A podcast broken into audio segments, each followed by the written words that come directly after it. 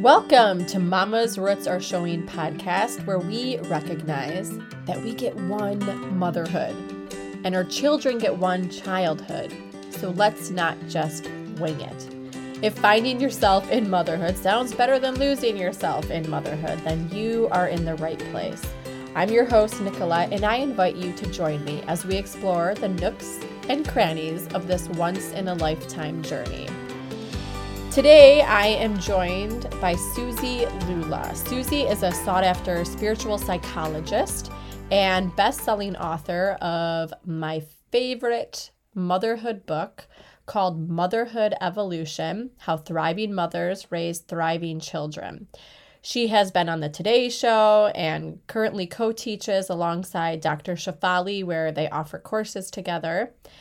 Suzi provides a new vision of motherhood, one in which we thrive alongside our children.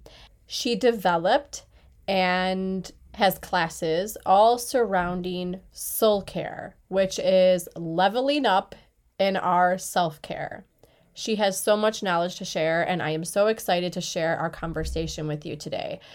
Before I do that, I want to give a shout out to two of the sponsors of this show whom I believe in, and I hope that you will try their products as well. I'm happy to announce that I have teamed up with the company called Toups & Co Organics, which is a skincare and makeup line. And you guys, if you are looking for clean, organic ingredients to put on your body, to put on your face that work beautifully. Look no further. Toups & Co. is it. I have been using their products for the last few years and finally teamed up with them because I believe in their products and I believe in their methods so much. Emily is the founder and she started this company in the kitchen of her small farm.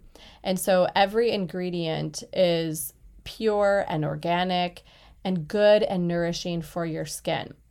It's really frightening to think about the toxins that we're putting on our skin and how those take a toll on our body and our well being. I am a skincare snob. I have worked with top of the line makeup and skincare companies over the years, and I realized just how horrible they actually are with the ingredients that they use. And so, as I've shifted away from using that type of skincare, I've struggled with finding something that works, that does what I need it to do, but isn't going to wreak havoc on my body.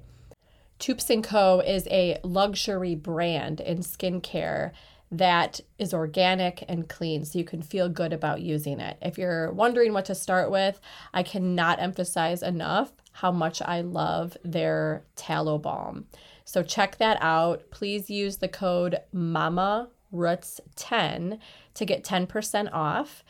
And I will link my affiliate link in the show notes so that you can check out the wonderful skincare and makeup that she has to offer. The other sponsor of this show is Dry Farm Wines. If you're like me, you enjoy a glass of wine every once in a while, but you also want to stay healthy. You want to be putting good things in your body and you're trying to be more aware of this, more conscious of it. Unfortunately, the wine industry makes that really difficult because there's no nutrition labels on wine bottles. And because of that, a wine can be labeled organic and still have up to 76 toxic, awful ingredients in it and still be on the organic section of a grocery store. It's awful. However, Dry Farm Wines is solving that problem for us. Dry Farm Wines sources the best wines from all over the world, and every bottle is tested not only for purity and quality, but also for taste. So every bottle is delicious. I have not found a bottle that I don't enjoy, and I have been using their wine for, gosh, probably a year and a half now, and I absolutely love this subscription because it takes all the guesswork out for me. So please check them out as well. I will link them in the show notes. All discount codes and all affiliate links will be provided in the show notes, so please check those out. And when you do order through those, please know that you are supporting my little family. Now, let's tune in to Suzi Lula and my conversation with her. It is so awesome to connect with you. And I was hoping you could tell us a little bit about yourself and the work that you're doing for moms. Excellent. Well, first of all, thank you so much for having me. I also love the work that you are doing. So we're sisters in that already. So I I know that all of us moms everywhere need to feel that we have sisters and need to feel that we're supported. So I honor you for the work that you're doing as well. But a little oh, about thank you. Me. Oh, yeah, absolutely because we moms can feel so alone. I don't know about you, but I've I have felt very alone. So it's important that we have support systems and lifelines, you know. But a little about me. So I am Suzi Lula, and I guess what is most relevant for your audience is that I'm a mom. I am a mom, hello, gulp, to a 20 year old son Will. He is in college now in his sophomore year. He's an aspiring filmmaker. He eats, breathes, drinks, lives, sleeps um, filmmaking. So he's in his rightful place. Uh, have loved being a mom. It's, um, or love being a mom. It's been, as anyone else who's a mom knows, it's a journey. So lots to talk about there.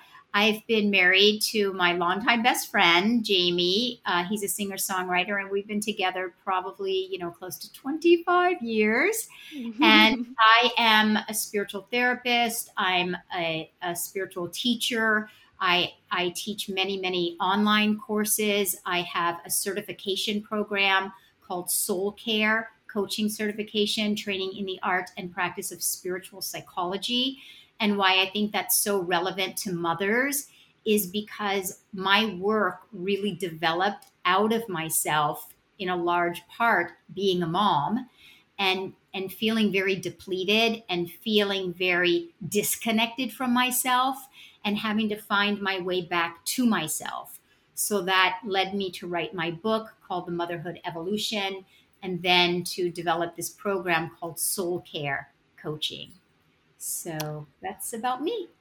The work that you do is just incredible. And I think, and maybe you can speak to this a little bit, but I feel that over the years, with the pressures of society, um, the way that we're so connected in so many ways, that there's there's so many different elements of motherhood that we're shown, but we're very isolated.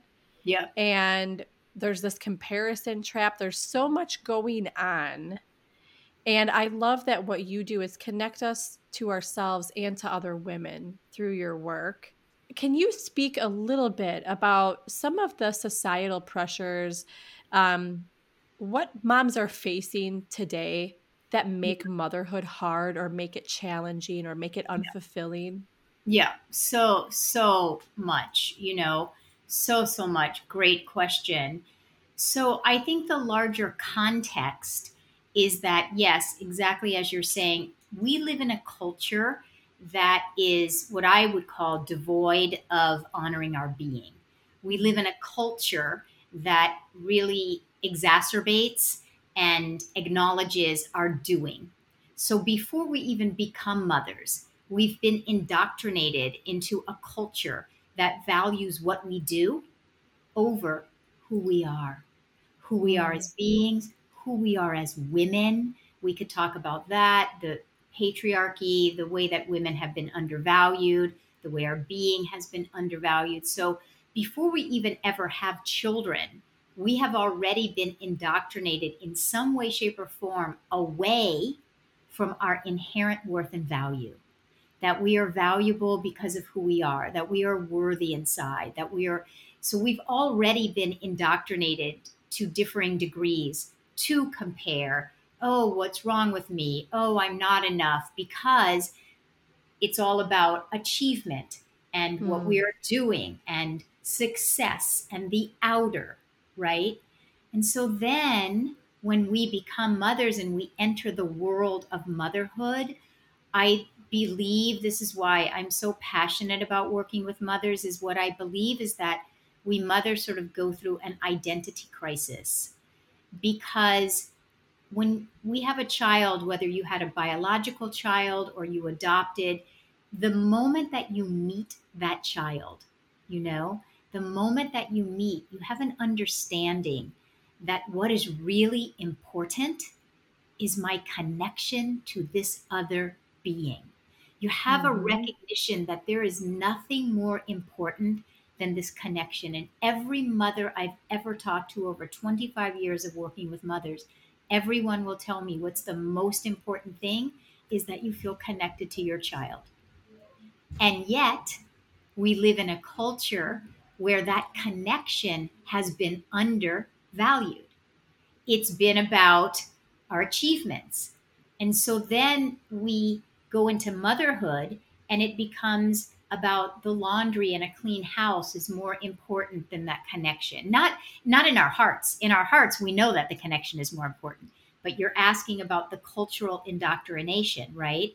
And then our children go to school and it's about how are they behaving in school? What grades are they making in school? How are other people perceiving them? What school are they going to? What what what middle school then are they going to? What are their friends doing? Who has an iPhone? Who's watching what video games? It's so externally focused.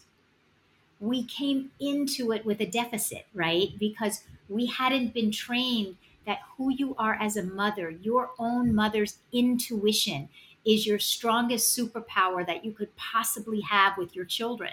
We weren't taught this. So then we we are faced with a barrage of these cultural, you know, what grade they make is more important than the connection you have.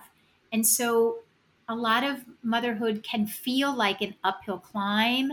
It can feel isolating when you we are taught to compare. I know I did. Oh my gosh, my son is the only one that can't learn to be quiet and raise his hand first before he blurts out an answer. Oh, my son is the only one that, you know, is running mm-hmm. around the classroom instead of, you know, my son is the only one that can't stop kicking his desk. My son is the only one that's having trouble in math. My, you know, you just feel like this comparison. You look at someone else's life and it's like their life seems so rosy and what about mine, you know? So yeah. that's that's kind of the context that I see.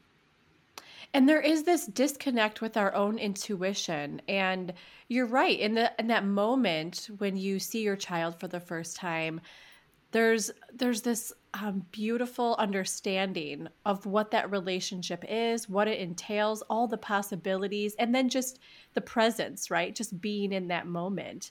And then as life takes over, you know, modern life, um, I think you're right. That's some of the work that I do. I see a lot of women not trusting their intuitions and having this big disconnect with their intuitions. Mm. And not only is that detrimental to the child, the parent child relationship, but also to a woman's own relationship with herself. Brilliant. And I was hoping that you could, you know, you have 25 years of experience, as you said, if you could speak to that a little bit, because um, we're going to be talking about getting into that inner work that you are so well known for and getting um, honoring who we are as people. But before we do that i wanted to talk about why we need to do that. What are what is the what are the um, the negative aspects of not being connected to ourselves of not understanding our being of not understanding our intuition of just as you said sort of going uphill in this journey of motherhood and feeling like we're never going to get on top of it. We're never going to do this right. Yeah exactly. I love that you do work around staying connected to our intuition. I think that's so important. Our intuition is our most powerful superpower like i'm saying. It's your north star. It's the place where at the end of the day when you're lying in bed at night you just know that you know that you know that you're here to be your child's lighthouse. You know you just you just know in those quiet quiet moments right? And as you said then outer life takes over. So we have been taught that there's this still small voice inside that's quiet even though it's resoundingly powerful when we follow it. It's quiet. It doesn't have like the loud massive voice that culture has and so we are taught to compare, we are taught to silence our own voice and allow the outer world's voice to become booming, to become so much louder. So, what that does to a woman and a mother is it silences our, our biggest power muscle. It, it silences our own superpower. And so then we splinter away from our very being.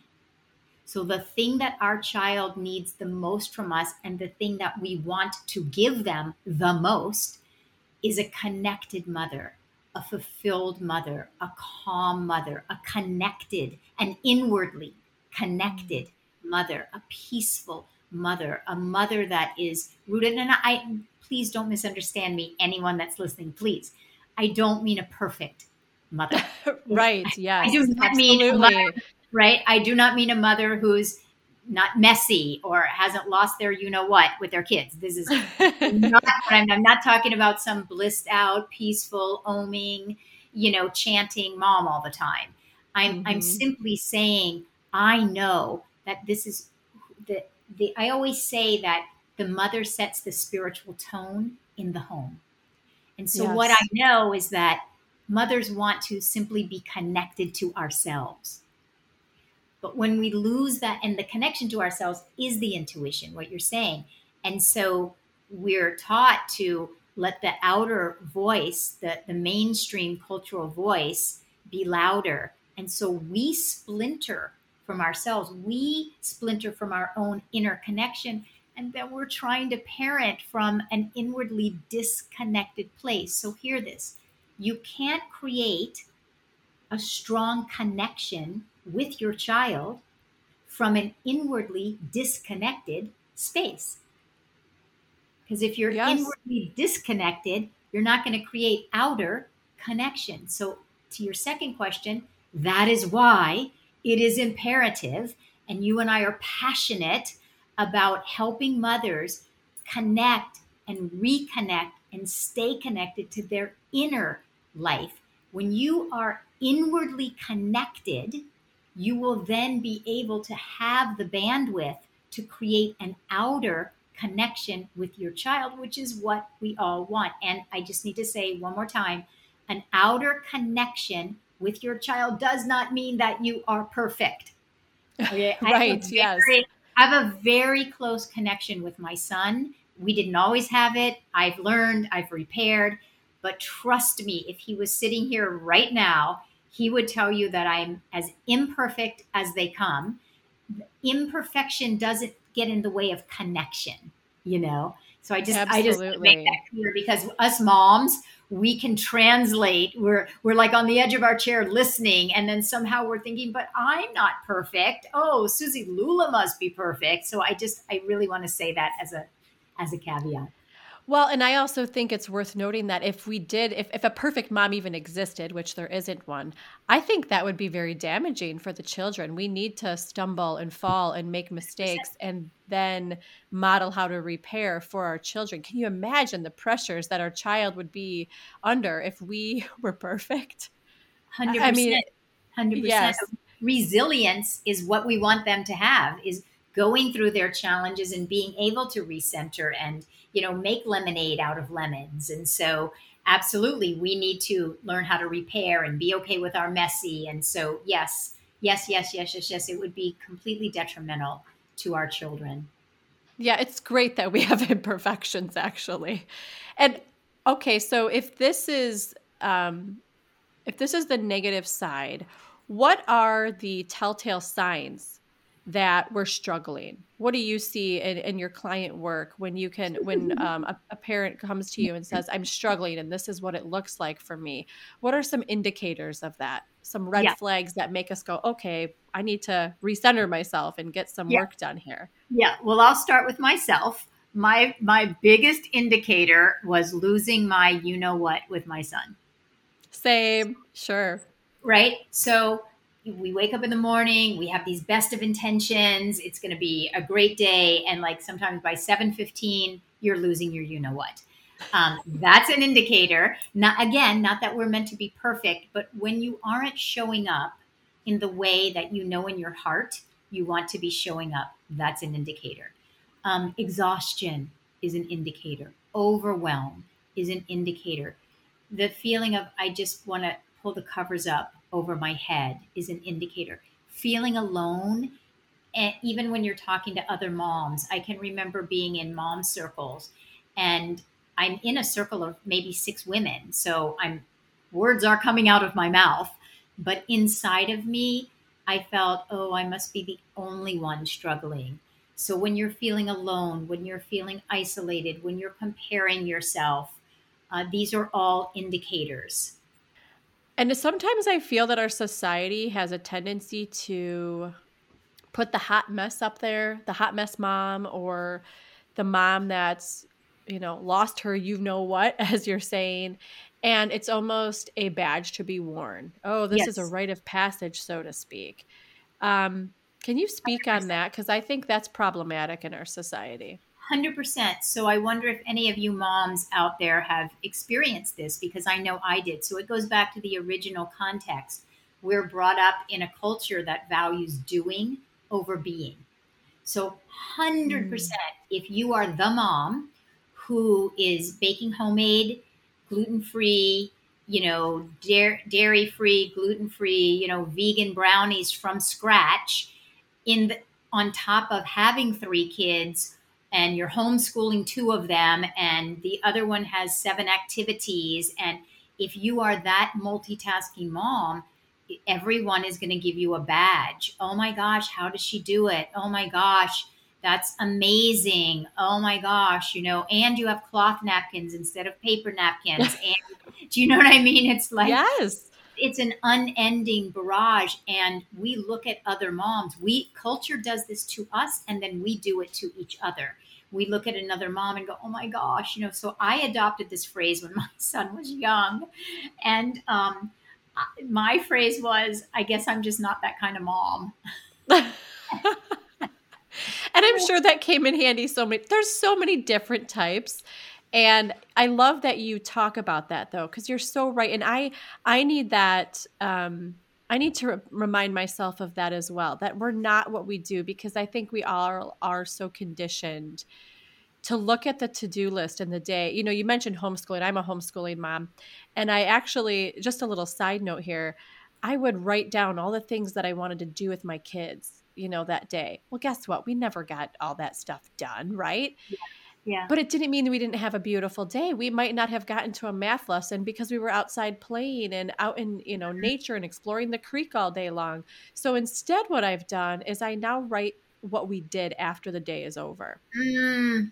Oh, I love that. I love this. I hope everyone listening adopts this, right? So at the end of the day, you look at what is working, what did yes. happen, what you did. Yeah, that's that's beautiful. And I think you know on the other side of things, my son went to a Waldorf school, which is a Rudolf Steiner school, similar to Montessori, very similar to homeschooling, that, that kind of vibe and energy. And on the other side, there was just as much pressure um, because I wanted to slow down our lives.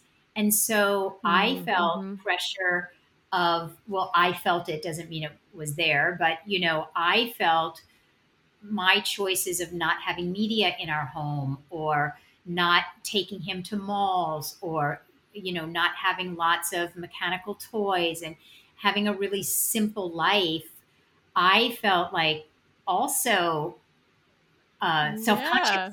self-conscious mm-hmm. in a way and i think you know in a waldorf school and a steiner school they don't really learn to read until they're probably seven or 8 mm-hmm. and it's all taught through stories and so I felt that unconscious pressure of like, well, I hope he does learn to read eventually.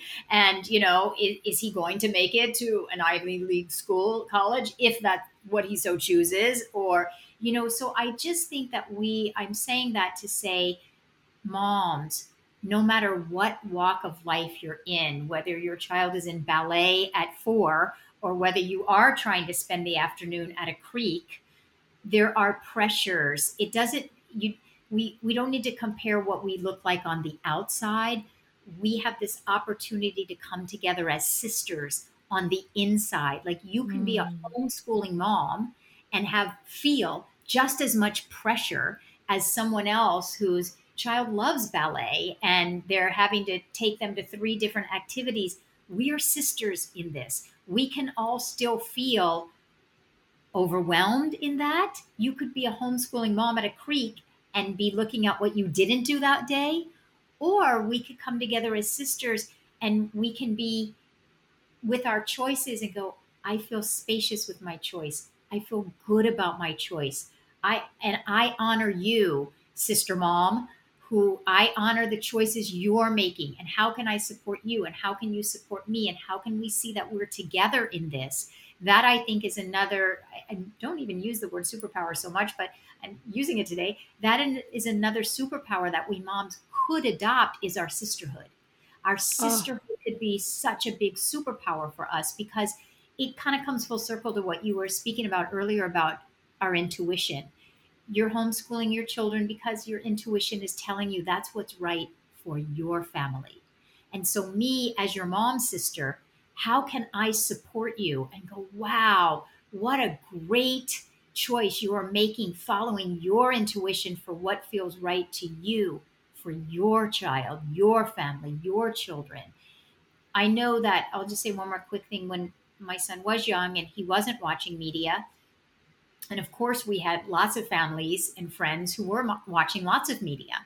And um, what I learned back then that is so powerful around sisterhood is that I learned to look at the children themselves and say, we're just moms making the decisions and choices that we're making for what works best for our families. I had lots of single mom friends. Like it was easy, it wasn't easy for me, but my husband did travel a lot. And I was married with a pretty participatory husband, which is different if you're a single mom and you're working two jobs and you have three children and you do use media as a babysitter, let's say. You know, it's not for us moms to judge each other.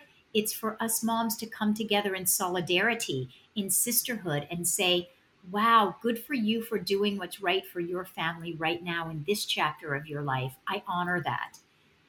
And our families are different, our personalities are different, our family culture is different. And so, yes, we need to be supportive of one another. I really do believe that, you know, most parents are certainly doing the best that they can with the resources that they have. Absolutely. I really believe that. Absolutely. Which brings us to your other question about the inner work, I believe mm. one of the reasons that I am so passionate about mothers connecting to ourselves inwardly is because we are unequivocally doing the very best we can. And yet, most of us mothers are walking around with a really empty toolkit, you know, because we are we are disconnected from ourselves, we are disconnected from our inner life, we haven't really been taught how to sit with the messy inside of us, how to sit if we do lose our shit with our kids, you know, how to sit with that with a healthy sense of learning rather than an excruciating self shaming session and self critical session and self judgmental session with ourselves about, you know, how could we have done that? These inner tools I know these words are going to sound very cliche. You've all heard them, but real, true self compassion.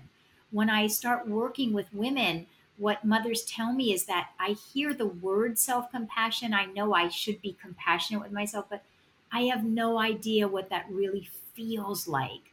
I have no idea what that really feels like. I just know self judgment more than self compassion. Or Another thing when I work with moms, and maybe you share this when you work with moms, when I start to ask moms, when's the last time you asked yourself, what do I need today? Mm. What do yeah. I need? Most moms will tell me, I have no idea. And if they do have an idea, they will say, I have no time to give that to myself. I have no time. Basically, I I don't know what I really need. And if and when I do know what I need, I don't have the permission, the inner permission to create a space in my life to provide that for myself. That's an epidemic. That's it this is. is. This is this is important work for we we mothers to put ourselves on the map to do this inner work so that we are modeling something different to our children especially those well i say especially those raising girls because we want to model that. But I say, as the mother of a boy, actually, I wanted my son to grow up valuing women taking care of themselves. So it doesn't matter. Oh, absolutely. Right. But we see this this sacrificial lamb so often in motherhood. We see martyrdom. We see that guilt, all of which you talk about in your book, The Motherhood Evolution. And it is so problematic. I don't know a mom who hasn't felt those things. We've all felt them. Um, but when we're feeling that every day and we do have this disconnect, it's time to do some of the inner work. And yes. another, you know, you talk about buzzwords like self compassion, another one that we hear so often. Another thing that, um, another term that comes up so often that I think sometimes we hear those terms and then they sort of lose their meaning, they lose their traction um, is self care, right? Yes. And we think of self care as, oh, um, and it can be different things for to different people, but it's not just taking a shower. It's not going and getting your nails done. It's this inner work that you are so passionate about. And I want to talk about that today because I think that that's probably what a lot of people are missing. And I know when I am feeling off centered, that's what I need to turn to. And in yes. your book, you make mention of how the inner care work is the anchor in your motherhood. That is what you need to use when the waters get rough. That's what's going to bring you back to this this place where you can mother the way that you want to, the way that benefits exactly. you, the way that benefits your children. Exactly. So I want to speak to these three words you just said guilt, martyrdom, and self care, right? So I speak, I, I have a entire chapter devoted to guilt, an entire chapter, or maybe even two in, in my book on ma- martyrdom. And that is, that is really what had me write the book. The impetus for me writing the book was one day, Will, I picked him up from school and he was in the back seat and uh, I was asking him how, how was school and I was probably preoccupied with, and how much homework do you have? And when are we going to do that homework? And can we get it done before dinner? And, you know, mm-hmm. who knows? And he said to me in a very kind way, but he did say to me, Mom, you're so serious. You need to smile more. Wow. And it was Oof. a moment for me. It was one of those just moments when someone, your child, says something to you in the right way at the right time and I had an awakening, I had an epiphany that he was right, that the way I was showing up to him was mired in martyrdom, that I was exhausted and resentful and serious and had to plug along and get the next thing done and check it off the list, like you're talking about. And he probably hadn't seen me smile in a minute, and I hadn't felt myself smile. See, mm. I hadn't, I was missing the joy of motherhood. I was missing the joy of the connection with my son because I was disconnected from myself. And then when I would go take some time, I would feel guilty. So I know guilt and martyrdom from the inside out. So I also then know the medicine for it. Mm-hmm. So the medicine for guilt and martyrdom and exhaustion and disconnection is what I now call soul care. When I wrote the book, I still called it self care. But I now refer to self care as soul care because of exactly what you're saying. It's so misunderstood in our culture. So we think, of course, it's the glass of wine when the child goes to sleep, getting a pedicure, taking a bubble bath, nothing wrong with any of those things nothing wrong. It, it could be to someone listening being able to go pee in the bathroom all by yourself without little hands knocking door.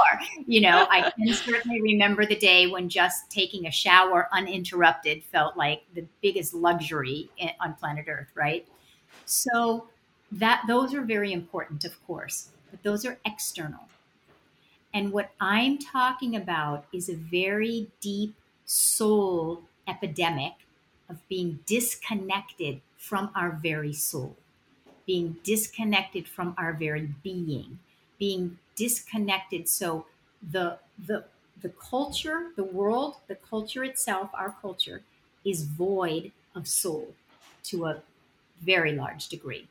Our mm. our culture right now is is imbalanced to the side of profit and money and consumerism and what neighborhood you live in and your zip code and your bank account and That is, we're in a consumer driven capitalistic culture.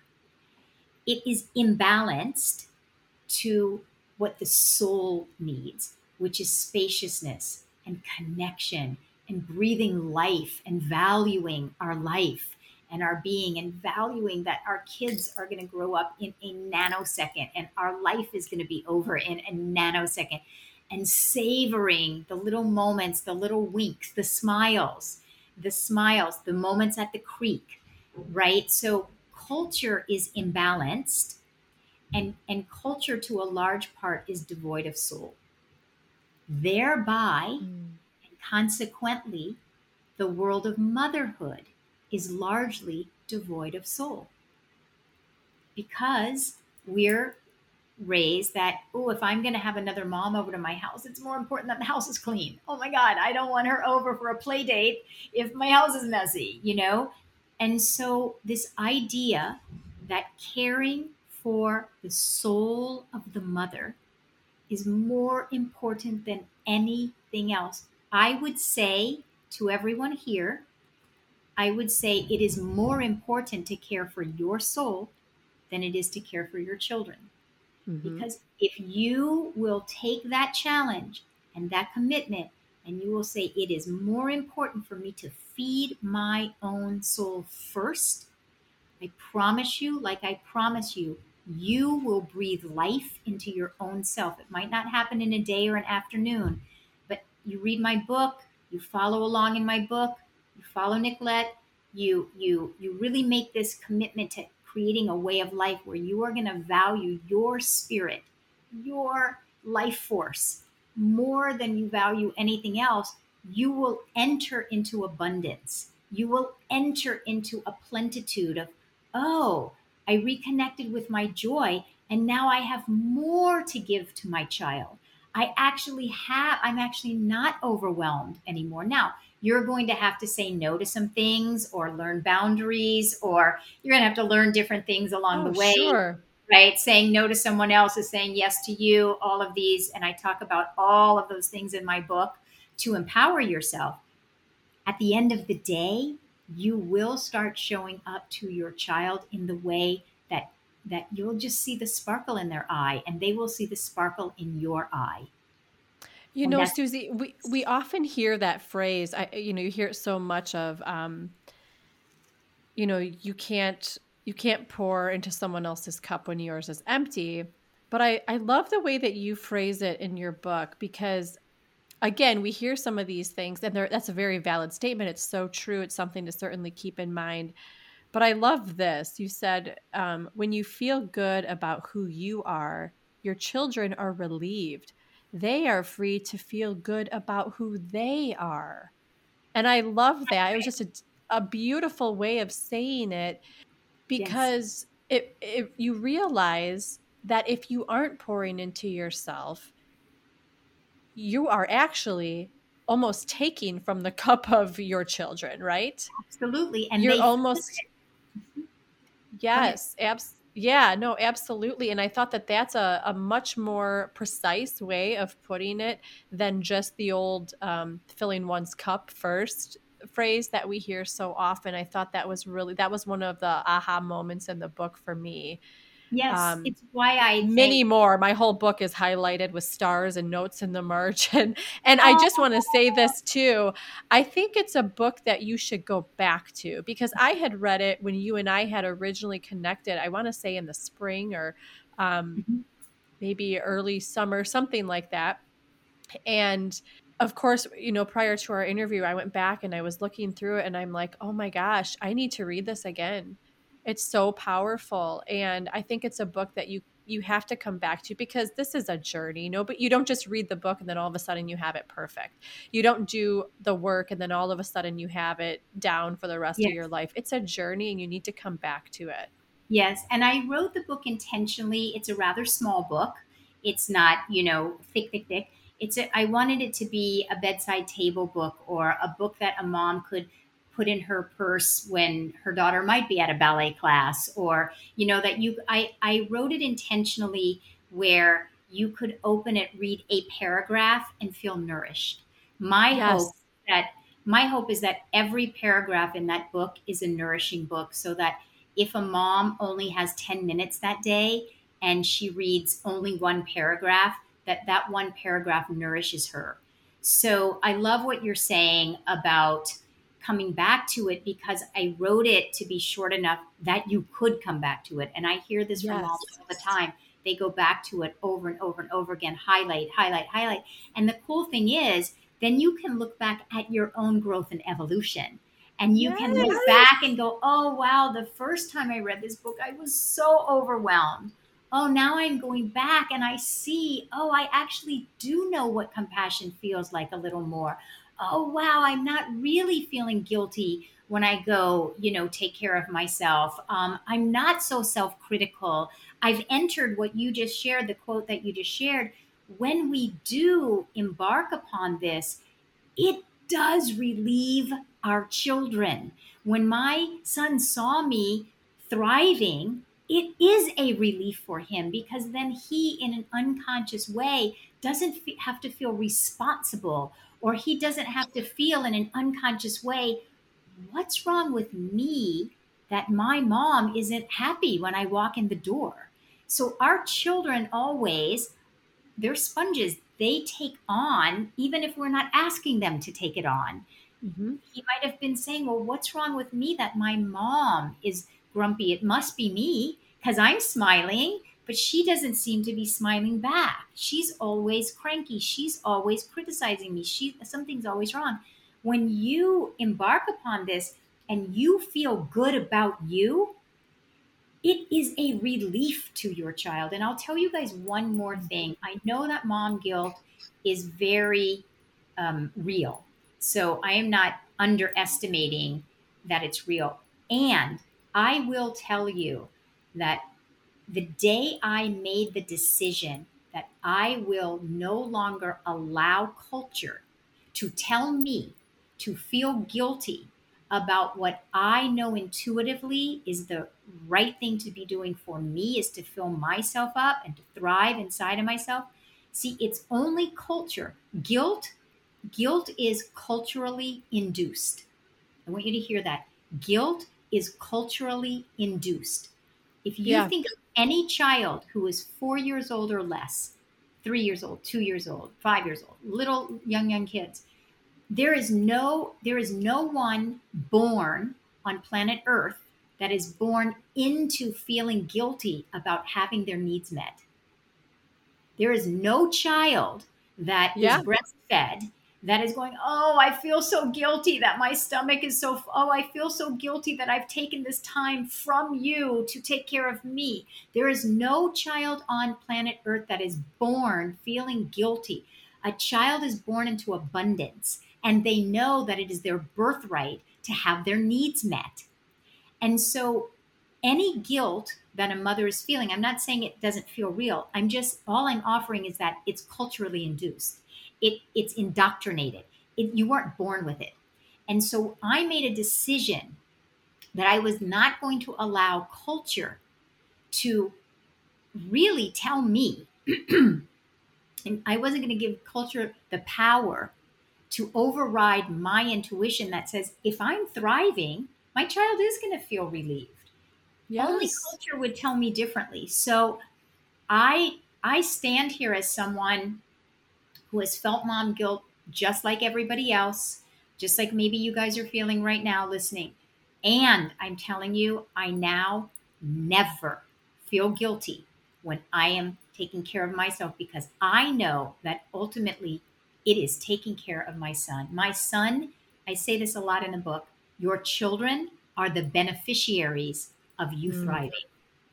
Yes. Your children, you think you're the beneficiary of you thriving. Of course you are. But really, your children are the beneficiaries of you thriving. When you decide you're going to thrive, your children are the beneficiaries of that decision. Absolutely. I completely agree with you. And it's but it's a journey. I mean, I yes. know I yes, can still yes, feel guilt for doing things and I um it's still a journey, it's a struggle. But how do we get there, Suzi? So if we're if we're feeling all these things, we're feeling exhaustion, we're feeling that guilt, we're feeling self-sacrificial, like we can't make the time. Yes. What are the steps that we can take from a beginner's standpoint to help recenter ourselves and to start filling our own cup again? Yes, I'm going to tell you a bunch of them. Um, and granted, I, I'm I'm so with you. You know, it's easier said than done. So it's easier for me to sit here. I wrote this book. I've been practicing these practices for years. My son is in college now. I have nothing but time now, you know. So I don't say it lightly, right? So I, I really want you to know I echo you that it is a journey but some simple steps. You're also the hope that we, you know. You're also that um, okay, we can get there. I think it's yes. nice to have people who are on that other side of it. Yes, who can stand and say, "I've thing, been through this and I'm there." That's yeah. the first thing I was going to say is what you can do in your world. It it takes it takes the first mom to speak. It takes that first mom. So when I wrote my book, um, a dear friend of mine was encouraging me to title my book um, Put Yourself First. And I didn't have the nerve. I didn't have the courage. I didn't have the, mm. you know, because it felt at the time that I wrote it and where I was on my journey and where I was in consciousness at the time. I'm just being transparent with everyone. I thought it would be so off putting. I still thought people would go, oh my gosh, that's so selfish. Put yourself first, you know? so my very message about putting yourself first it's just very ironic but i say that because i'll tell you one of the best things you can do is be the first person in your mom circle to start talking about this. To say you know i've really been thinking. I read this person's book. She talks about mom guilt. She talks about martyrdom. I've really been thinking what would it be like to not feel guilty about going out to X, Y, and Z without my child, go for a walk in the park, go learn to meditate, whatever. You know, start because what I found when Will was young and I started talking to my other mom friends, I was nervous at first about bringing it up because, like you said, we all get these accolades for, you know, bringing the homemade stuff, you know. Right. But when I started saying to my friends, you know, I really want to I, I don't want to feel this guilt anymore. What I found is that all these other moms were like, yeah, I don't want that either. And suddenly, instead of our conversations being revolving around how much we were doing and how overwhelmed we were feeling, which is hmm. accurate mm. and, and part of the conversation, I'm, I'm not saying it's not, but it added a dimension of hope. It added, like, oh, I want that too all right, girlfriend, all right, I'm going to go for a walk around the park and then I'm going to text you from my walk going, I'm I'm just trying to do this 10 minute walk guilt free. You know, I'm just going to try it on 5 minutes. Oh, I went for a walk. Oh, I I I I meditated for 5 minutes in my room. You know, you start with tiny baby steps, but enlist the support of other moms because what I can tell you is every mom wants exactly what you want right? The next yeah. thing I want you to say, want to say is that expect pushback. So if I have trained everyone in my house, which I had, oh, Suzi, mom, she takes care of everything. This is a whole different conversation, but right? It's very vulnerable for yep. us moms to be receivers, right? We think it's only culture that tells us you can't take care of yourself. But really, asking for assistance, receiving assistance. When's the last time someone said, you know what? Asked your husband, man, maybe you guys do, but I'm just saying it's it's easier for us to be in the space of the doer, the giver, the taking care of everything. Mom's got it all together. It's more vulnerable to let someone else take, you know, receive from them, take care of you. And so start with baby steps. Allow yourself to say, can we go out to dinner tonight? Allow yourself, like, it's okay. I'm not going to do a homemade thing tonight. Can I just do frozen something?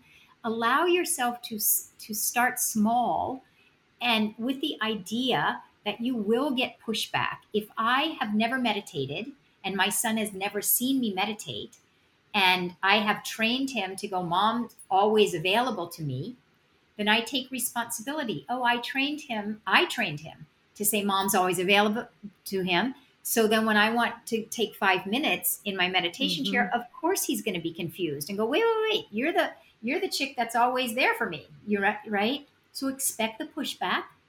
At the beginning, I just expected. I would go meditate and he'd be climbing all over me. Mom, when are you going to be done? When are you going to be done? I talk about that in my book. You know, most mm-hmm. of the early meditation practices I remember with him are on me, going, When are you going to be done? When are you going to be done? But it was a training for him to recognize that he's going to be fine without his mom for 10 minutes. He's yeah. going to be fine. And then that grew to he's going to be great to go play by himself for an hour without video games. Like there's there's just you just start small and and build upon that while knowing that if it's a transition for you, it's going to be a transition for all the other family members. And that's okay. You just have to expect that that's part of it because if they're used to you not going to the bathroom all by yourself, not taking a shower all by yourself without them, then they they're just doing what they think is normal. Do you understand? But very quickly children are very very very very adaptable. And very quickly they will adapt because it feels good to be independent. Your children feel better when they're independent. They, it's not really meant to be that my mom is there 24 7 at my disposal. Again, like you were saying earlier, we don't want to be detrimental to our children. And being there mm-hmm. 24 mm-hmm. 7 all the time is actually not healthy for our children. It doesn't teach them independence, it doesn't teach them that inner sense of, of being able to sit with their, themselves, right? I want my son to be able to sit with himself, present in his being without, you know, and so I, I must model that to him. You must, yeah, they will become what we, you know, what we model. I, I really believe that. That's one of my mantras. And I, I love that. And I love that you, in your book, you say to, you know, to start off small and you talk about a lady that you were working with and you made her promise that she would do 10 minutes of something for herself. And it could be anything, but it had to be nourishing for her soul. I mean, the idea of 10 minutes, anybody can do 10 minutes, right? I wrote that's one of the sections that I highlighted and I put stars because you said something in there that I thought was really important, especially for moms, of course. And it was can you count on yourself? Because so much so often we're the ones that everybody else is counting on. But can you count on yourself to show up for 10 minutes a day?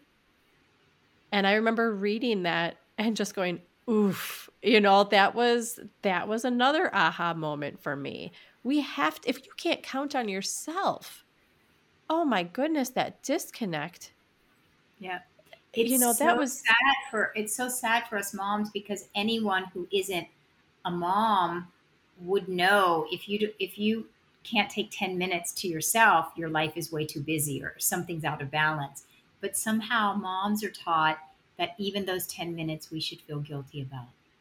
So, yes, yeah. I love that you're highlighting that that can we count on ourselves? And I want to say I do want to say start small. I can remember sometimes when Will was young, some of my smallest baby steps, crumbs and training wheels were um, he would be coloring, let's say in the afternoon, or he would be painting or finger painting in the afternoon.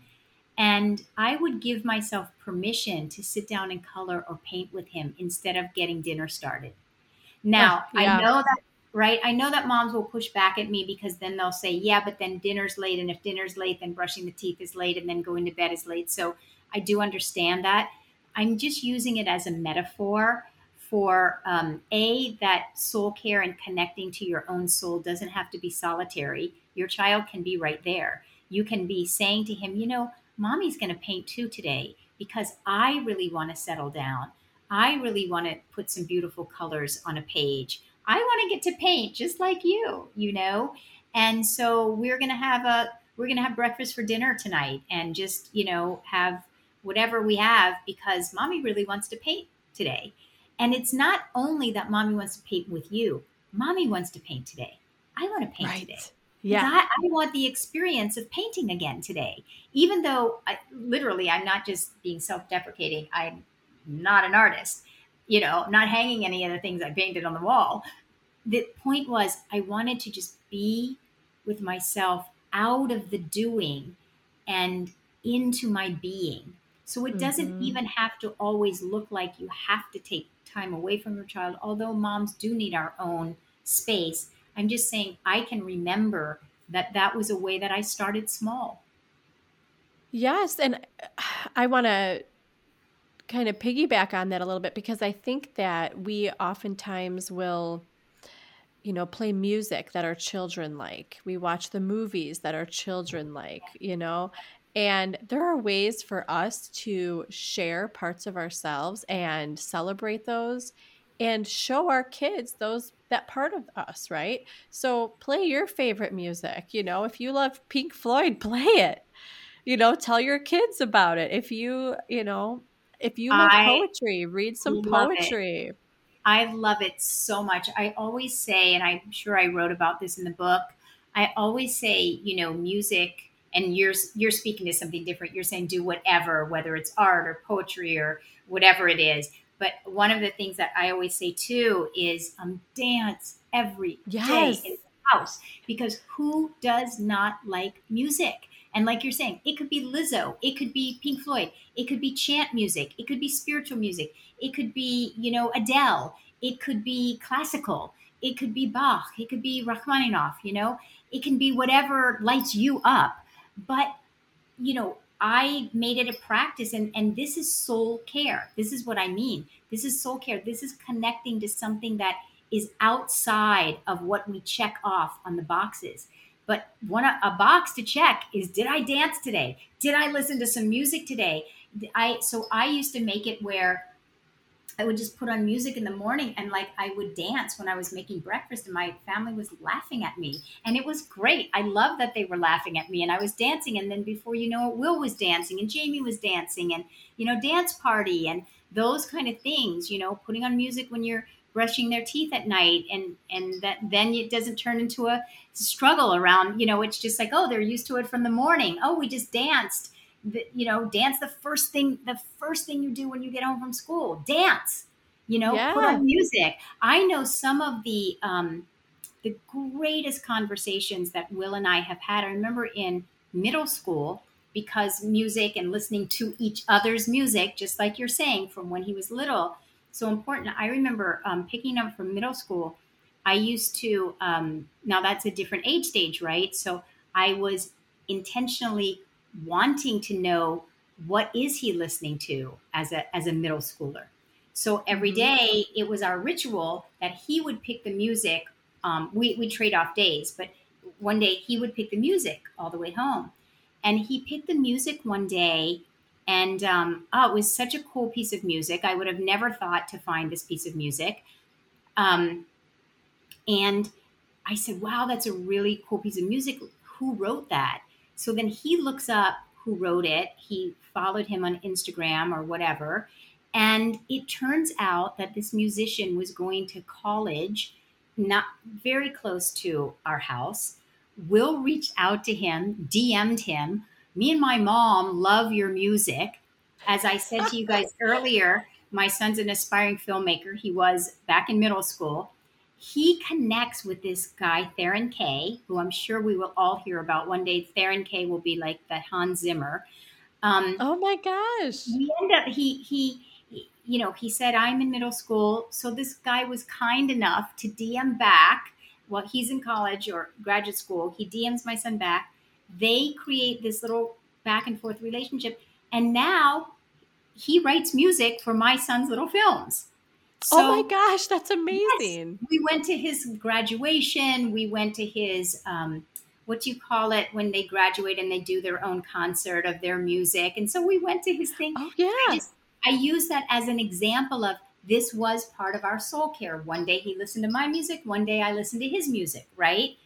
Anything, and the fruits of that, you have no idea what they can turn out to be, right? You just have absolutely no idea. And what you will find is that your children are so interested in what you did today. Like it also, you don't only have to ask them, what did you do in school today? Oh, wow, mom's learning to meditate.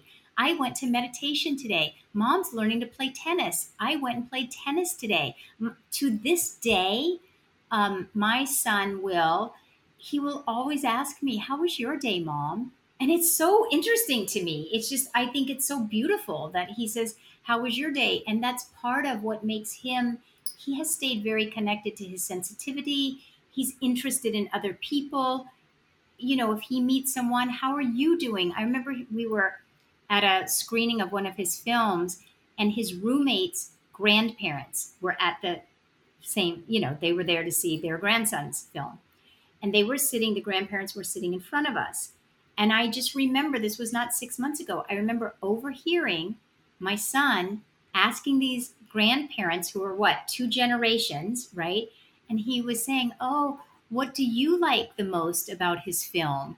what what did you what was your favorite part of the film oh how do you like the title he was asking these adults that are not even of his generation he was interested in them i say that the reason why this is relevant in a conversation around motherhood the reason this is relevant around soul care and taking care of yourself is he learned to be interested in other people because he learned to be interested in me because mm-hmm. I put myself on the map.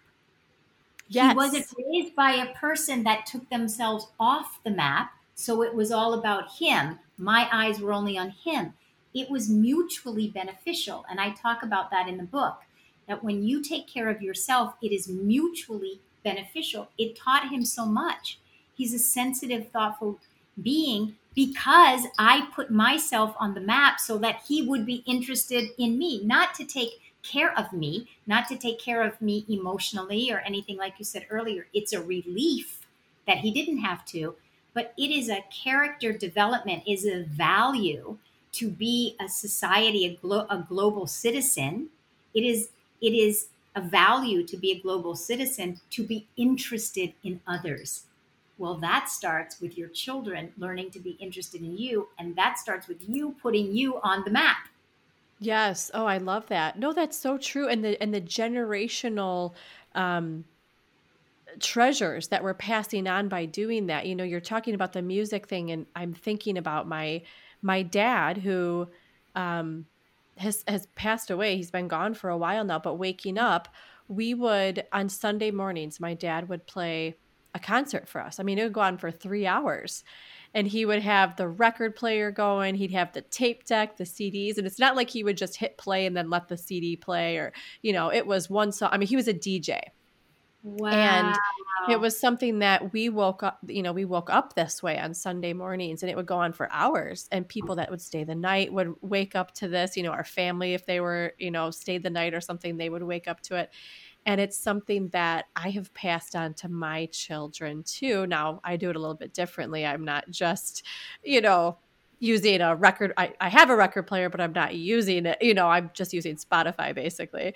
Um, but that you're passing that on, and not only yeah, not only is my dad coming through in my music, the music styles that I find to be so connected to, but also now that he's gone i listen to that music and it connects me to him. Mm. but even in my own home you know the the way that music is moving us. And it, and again it doesn't have to be music. It can be like you said it can be drawing it can be painting it can be going outside and letting you know nature um, fuel your soul whatever it is. But have something so that your kids know that this is how mom connects to herself. This is how mom expresses herself. I think those are so important, um, such important gifts to give our children and to demonstrate for them.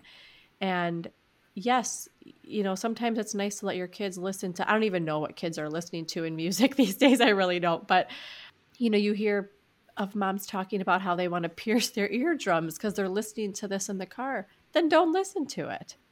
Show your kids, you know, music that you love. And you can do that. You have permission. We need to give ourselves permission to do those types of things.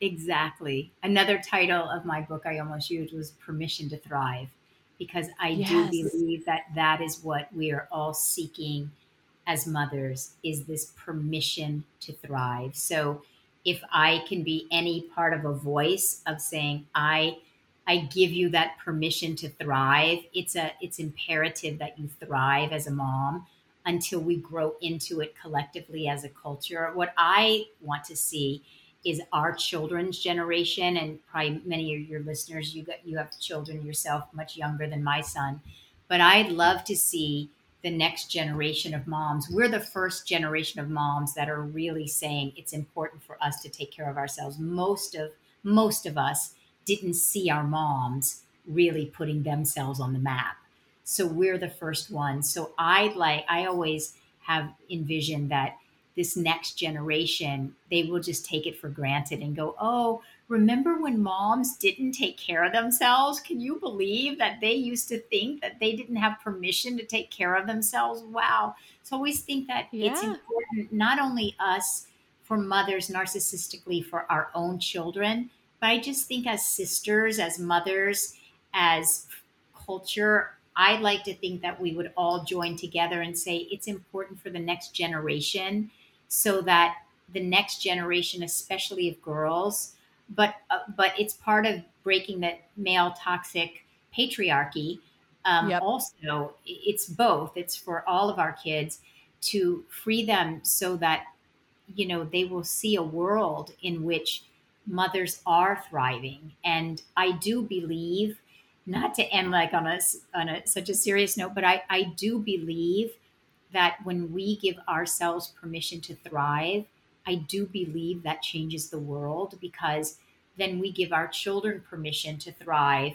And when we have a culture of people who are thriving, we will end war. We, when you're thriving, you're not going to want to be at war with someone else. When you're thriving, you don't need to compare yourself to anyone. When you're thriving, you feel good in who you are. When you're thriving, you are connected to your gifts and you're contributing and and you're offering to culture what it is that you came here to bring like you're doing with this podcast this is my work i'm contributing it this is your work you're contributing it in a larger way than only just our families our families is enough but i i do believe that we mothers if we join together as sisters we do have the power to change an entire generation on on the globe i, I do believe that I do too. And I think the pendulum is swinging in that direction. 100%. And cer- yeah, and uh, you know, certainly you know, things like this podcasts and things of that nature certainly help and it's it's just so wonderful to to connect with you about these topics. And and I do want to let our listeners know real quick too um, that you are you wanted to make them aware of a 6-day the 6-day soul care challenge that they can take by um, and i'm going to put that link in the show notes but can you just talk about that for someone yeah. that's interested in this? Can you give them a brief explanation of what that is and what they can expect absolutely. For sure you want to do this right? So it answers your question how can we start small so all you have to do is sign up for this it's absolutely free and then every morning in your inbox you for six days you will get a short video from me. They're all less than 10 minutes, like you were saying. They're very short, usually about six minutes. And I take you through some kind of guided practice each day to help you connect with what it is that your soul is calling for. And so, little by little, each day builds upon the day before. And you have these six videos. You can go back to them as often as you want. Um, obviously, they are yours to keep, but it's a way of um, entering into the world of self care. And if you're already there, it's a way of expanding and deepening this as a lifestyle. So I, I definitely wanted to offer it to everyone. It's very popular. People love it. It's a bite size piece. It comes to your um, inbox. You don't have to do anything, you know? So it's right. a great way to start.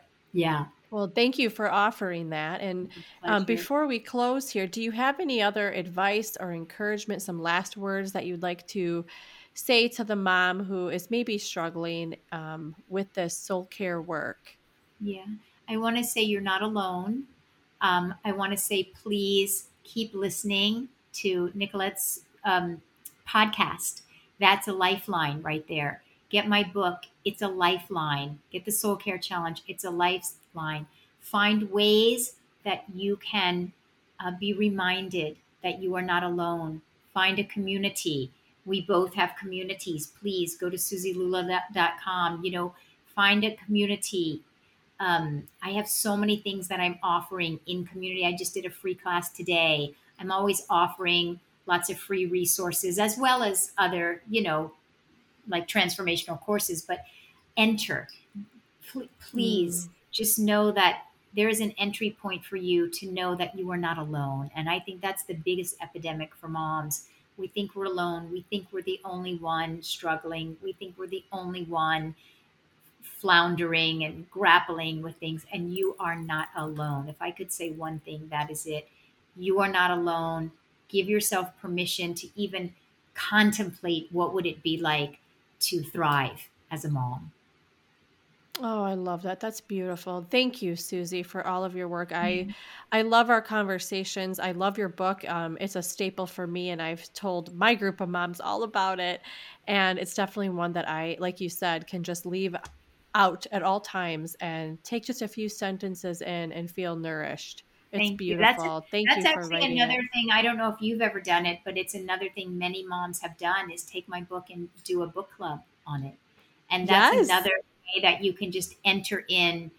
That's another takeaway I'd, I'd leave somebody with. If you feel like you're struggling and you're alone, it's given to you then. You just you get a group of four or five moms and you do a book club and then you don't even have to do anything except show up with a book, you know? I think a lot of times for moms, it's hard to muster up the energy when we're already exhausted and overwhelmed. So that's why I did the challenge of a video coming to you or a book coming to you, or like you have your community, you know. So the podcast, it comes to you. You don't have to do anything else except turn it on.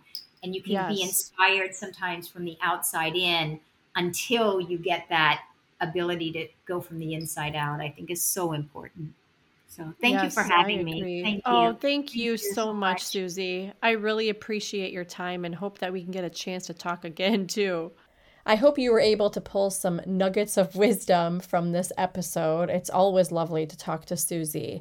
Um, she is just such a wealth of knowledge, and I encourage everyone to please read her book, The Motherhood Evolution, and to check out her free resources that she has online at suzilula.com. I'll link everything in the show notes so that you can find her there.